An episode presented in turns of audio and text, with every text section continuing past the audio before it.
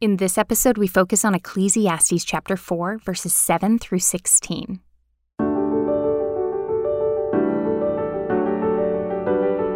Welcome to the Yellow Balloons Podcast, a collection of teachings to help you navigate the transformational possibilities of a God centered perspective. We pray these insights from Scripture will inspire and encourage you. In this season, Tim Dunn and Joey Willis walk through the book of Ecclesiastes, verse by verse, discussing what is being revealed about the nature of God, our world, and our most adequate response to it. Grab your Bible, some note taking supplies, and pull up the BibleSays.com commentary on Ecclesiastes as we take a deep dive into the deep truths of Ecclesiastes. Rich with humility and hope, uncertainty and purpose, mystery and faith, this book is sure to challenge your perspective on what it means to live life well. Verses 7 through 8. Then I looked again at vanity under the sun. There was a certain man without a dependent, having neither a son nor a brother. Yet there was no end to all his labor. Indeed, his eyes were not satisfied with riches, and he never asked, And for whom am I laboring and depriving myself of pleasure? This too is vanity, and it is a grievous task. So this this passage and the one that comes next, I, I think are important indicators of the value of community that we're made to to kind of share in life together. You know, there's a reason that uh, other than lethal injection or something being put to death, like or you know, uh, mm-hmm. putting an apocalypse on somebody. The second worst punishment we enact is solitary confinement left alone by ourselves, we go kind of mad. We go kind of crazy. We need one another. And, and, part of that is, again, the balance, that dichotomy of God is three in one. Well, I'm also one person who's supposed to steward my own life, but participate in a community. And so I think that's that's this and the next section where where Solomon is kind of heading here is that uh, we are given the incredible opportunity not only to steward this life as an individual, but to have people around us to steward it with, to share in our burdens, to share in our joys, to share in our triumphs and our and our difficulties. Yeah, just to get rich is to become uh, lonely. Mm-hmm. I mean, if if your goal is to hoard your riches and take them to yourself, and you're not sharing them, you're not sharing life. You're exiling yourself. You're putting yourself in solitary confinement. And that's what this guy is. He's a guy that's putting himself in solitary confinement. Uh, and we've seen pe- people in history that have done this. They're, they very wealthy people, and they end up as a recluse. And and you go and um, you you see the. I'm thinking of um, Hearst Castle. You go to Hearst Castle. To me, that's a very very sad place.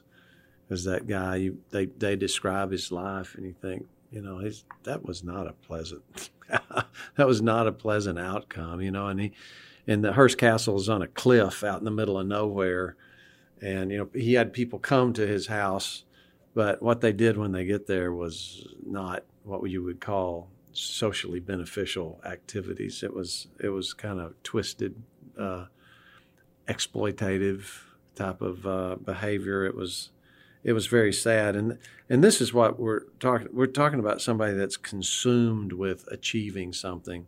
And no matter what that is you're, you're going to end up as a in exile in solitary confinement if you do that which is one of the saddest things that can happen. Well, isn't the phrase we use a lot. It's lonely at the top you know and and think about the last uh the, the last passage we we talked about. If you're stepping over people all the way you get to the top and you've you've you succeeded. If you're on the top rung and you've got all the fame and and all the power, but you've burned every bridge behind you, then yeah, of course it's gonna it's gonna be be a lonely enterprise. And it's one of the great the great I don't know tragedies, the great ironies of of human existence, the great lies that that we've believed is that if we it'll all be worth it once we get to the top mm. and then we get to the top and we're so lonely and so dissatisfied and the uh, the lie reveals itself uh, not too late but almost too late um, and you know we to go back to the thing I was saying about celebrity a couple of episodes ago there you know I, I think celebrities are some of the most lonely people in the world mm-hmm. they're, they're every move is watched. Mm-hmm. Uh, they're celebrated and and quote unquote loved by so many people. Yet I known by so few, but known by yeah, Known and by I so few, and the and the people that love them want to exploit them. Like, can Mm-hmm. I have your autograph? Can I have a piece of your hair? Sort of thing. I mean, it's they're not really wanting to know them. yeah, right there. When we look at celebrities, we are we are seeing our own version of them. Yeah. We don't really know, Know who they are, and and that that's a sad and lonely thing for for them. The word translated dependent here in this uh, passage uh, means second. And so it probably would be uh, better translated partner. Uh, so, which, you know, if you have a dependent, uh, some, some uh, heir, they would become your partner. So it's a broader category. But, you know, when, when we're going to do tough things, it's always better to have a partner. That, this is the beauty of marriage. Marriage is oneness. It's not just um, it's not just cohabitation where uh, you have two people two two people getting uh, you know trying to balance how much they exploit one another sort of thing. Right. it, it's it's two people with a common goal that they they join together as one, and, and that that can also uh, refer to people that go that do something together. Uh, that are uh, teammates or are, business partners. Uh, you know, you it, it's it's different. It's not the the it's not a family there, but it can still be a, a common there. So eh, when you do life, you want to find great partners and people people to do things with. Um, and uh, the word for pleasure here is often translated good, like as in the lie. Uh, God saw the light and it was good in, in Genesis 1. So, you know, that this is having partnership and doing things together and sharing life is good. That, that's what we want to do. There was one thing that God, after God created the heaven and the earth and created man, there was one thing bad. Adam was lonely. Adam didn't know he was lonely. and you know what? Males, they have no clue that they're lonely. they just think they're hungry. yeah.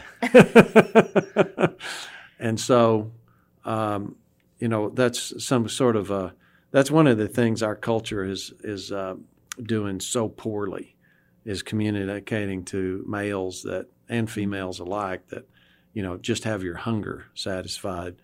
Really, what we want it's much deeper desire to have our loneliness satisfied. Uh, women want to be a part of something. Men want to be a part of something. And marriage is one of the greatest ways to do that. But so are other activities with people, with partners, with teammates where we're sharing life. verses 9 through 12. Two are better than one because they have a good return for their labor. For if either of them falls, the one will lift up his companion. But woe to the one who falls when there is not another to lift him up. Furthermore, if two lie down together, they keep warm. But how can one be warm alone? If one can overpower him who is alone, two can resist him. A cord of three strands is not quickly torn apart. And this just kind of builds on what I was what I was just talking about there that you know partnership having teammates uh, having having multiple people working on something together with a shared there a shared goal a shared objective is way way way way stronger than just trying to do things by yourself. I like to say life is a team sport. Uh, we need each other. One, one of the great benefits of the modern tools of psych, experimental psychology like personality test and the Kolbe test and the Enneagram and things like that is to understand that I'm diff- I'm different from other people and I can benefit from other capacities and other skills coming together with mine. If you you I mean you can look at differences as an annoyance hmm.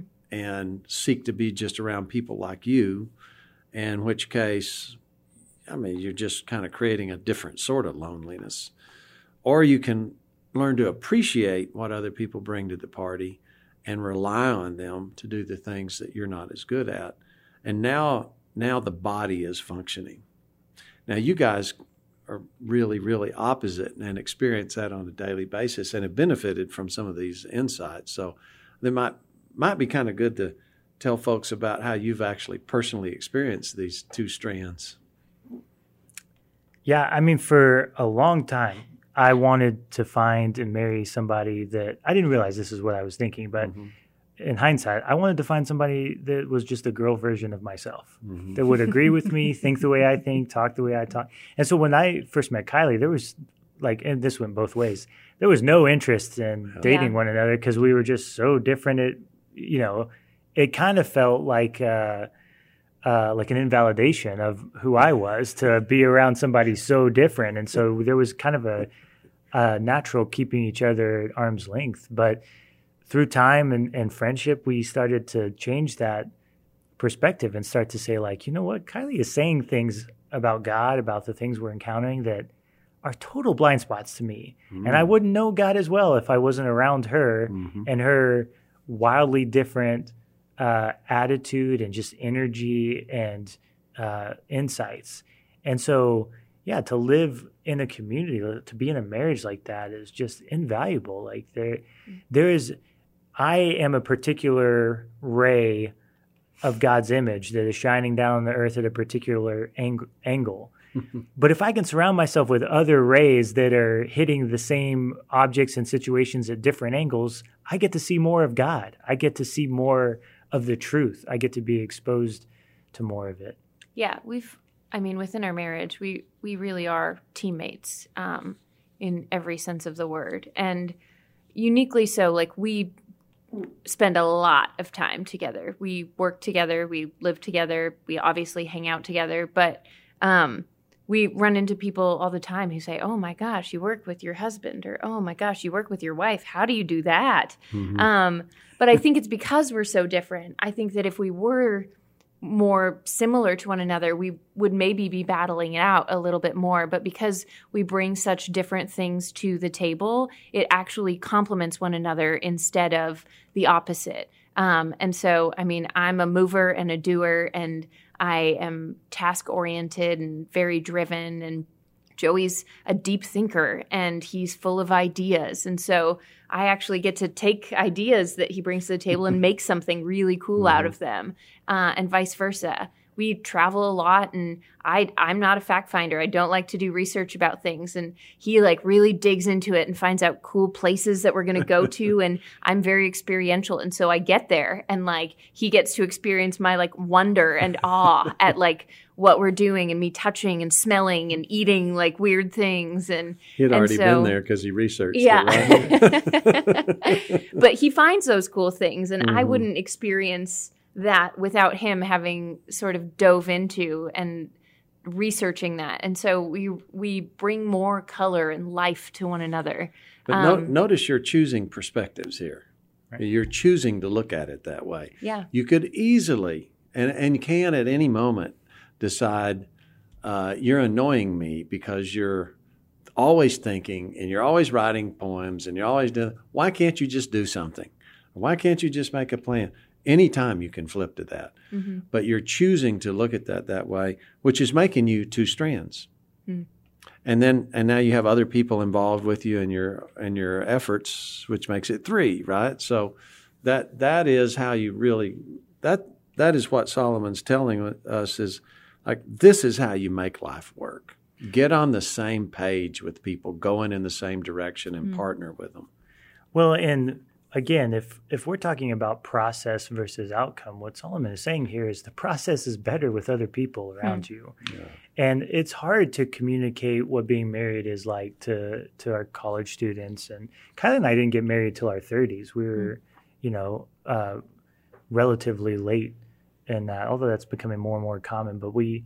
You know, we spent a lot of time as as indiv- single individuals before we started to to be married to one another, and and it's hard because I think a lot of, and I think I was this way when I was single. I'm imagining outcomes, but the real value of marriage is just there's someone to do the process with.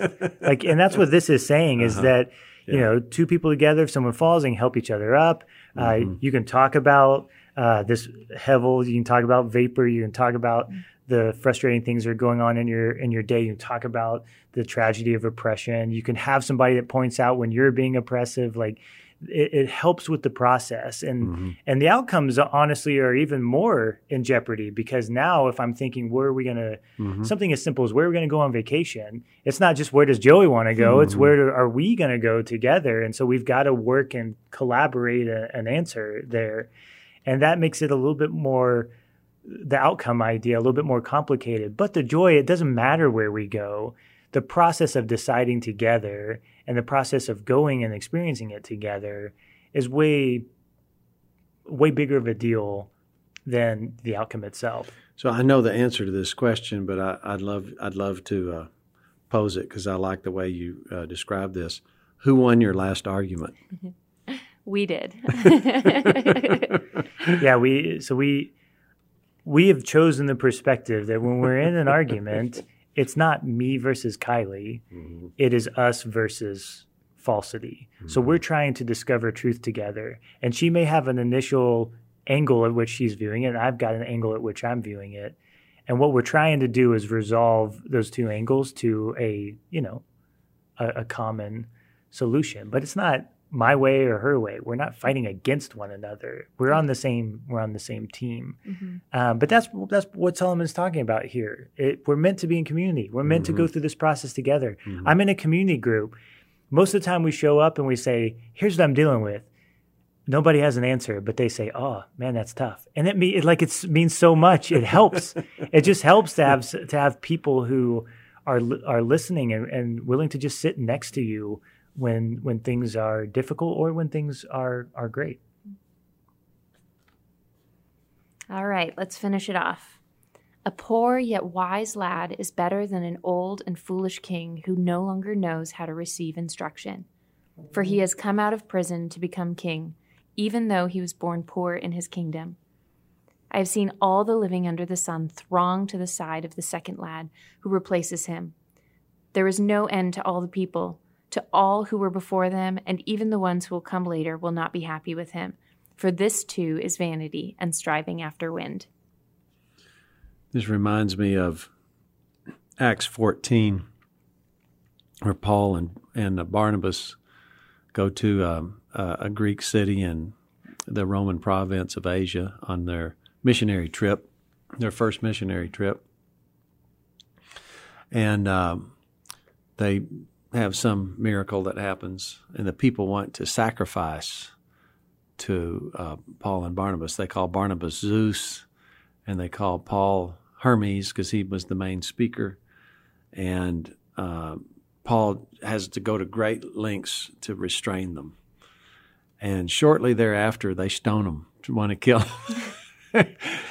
so here we have here we have you got a king, and he stopped listening. And nobody wants a king that won't listen, that's uh, oblivious to what's going on. So there's a there's a nobody comes out of nowhere, but he's he's the second team quarterback. You know, he's the he's the new guy, and everybody wants to give him a try. But you know what's going to happen? He won't make them happy either. People are never happy. So he's like, you know, what what do you do? And of course, this is Solomon, who's a king, that's looking at this and thinking, I'm never going to make everybody happy all the time. What am I supposed to do? And sure enough, his son after him, 10 of the tribes come and say, you know, your dad was taxes were way too high. Give us a tax cut. And he doesn't do it, and the kingdom splits in half. Okay, so um, he he he may have kind of sensed he was pushing limits here, even when he says this. Yeah, again, the, all of chapter f- four is about these kind of social complexities that that make this whole Hevel reality even even stronger. And you know, I think that that part of what this is alluding to is, uh, you know, over and against what was outlined in the previous section, which is kind of healthy community and togetherness. This sense of a uh, community that is like codependent on one another in an unhealthy way, where like we are relying on the king to be what we need him to be. But then even if he what we usually mean is we just want him to be different. and then when he is and we've got that in place, we just want another difference. And so we're imagining how good it could be if we had something new, which is sort of like the materialistic purchasing more uh, thing you talked about earlier. Right, and this is this is also uh, kind of a, a, focus on outcomes. Yeah. You know, we want something different, even though this this this you know king isn't listening to him anymore. There's justification. We mm-hmm. want something different. Yeah. We want a different outcome. Mm-hmm. We want a mm-hmm. new king. Yeah. Here's a new king. Okay. Well, after a little bit, we just want something different. And part of that is the disease of that wanting just the tyranny of more. We just, mm-hmm.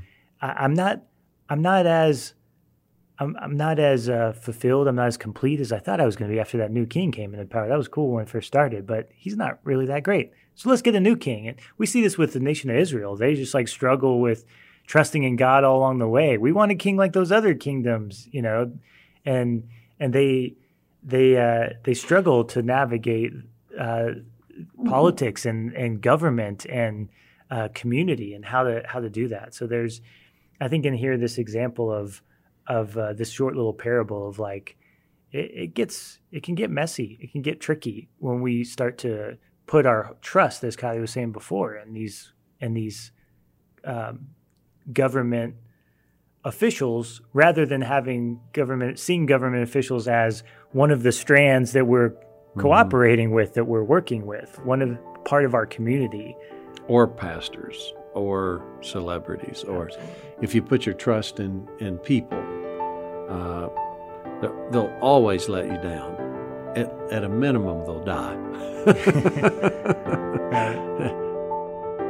Thanks for listening to the Yellow Balloons podcast. If you want more information on adopting a God centered perspective, visit our website at yellowballoons.net. And if you have any questions related to what you just heard, we would love to hear from you. Please email us at contact at yellowballoons.net.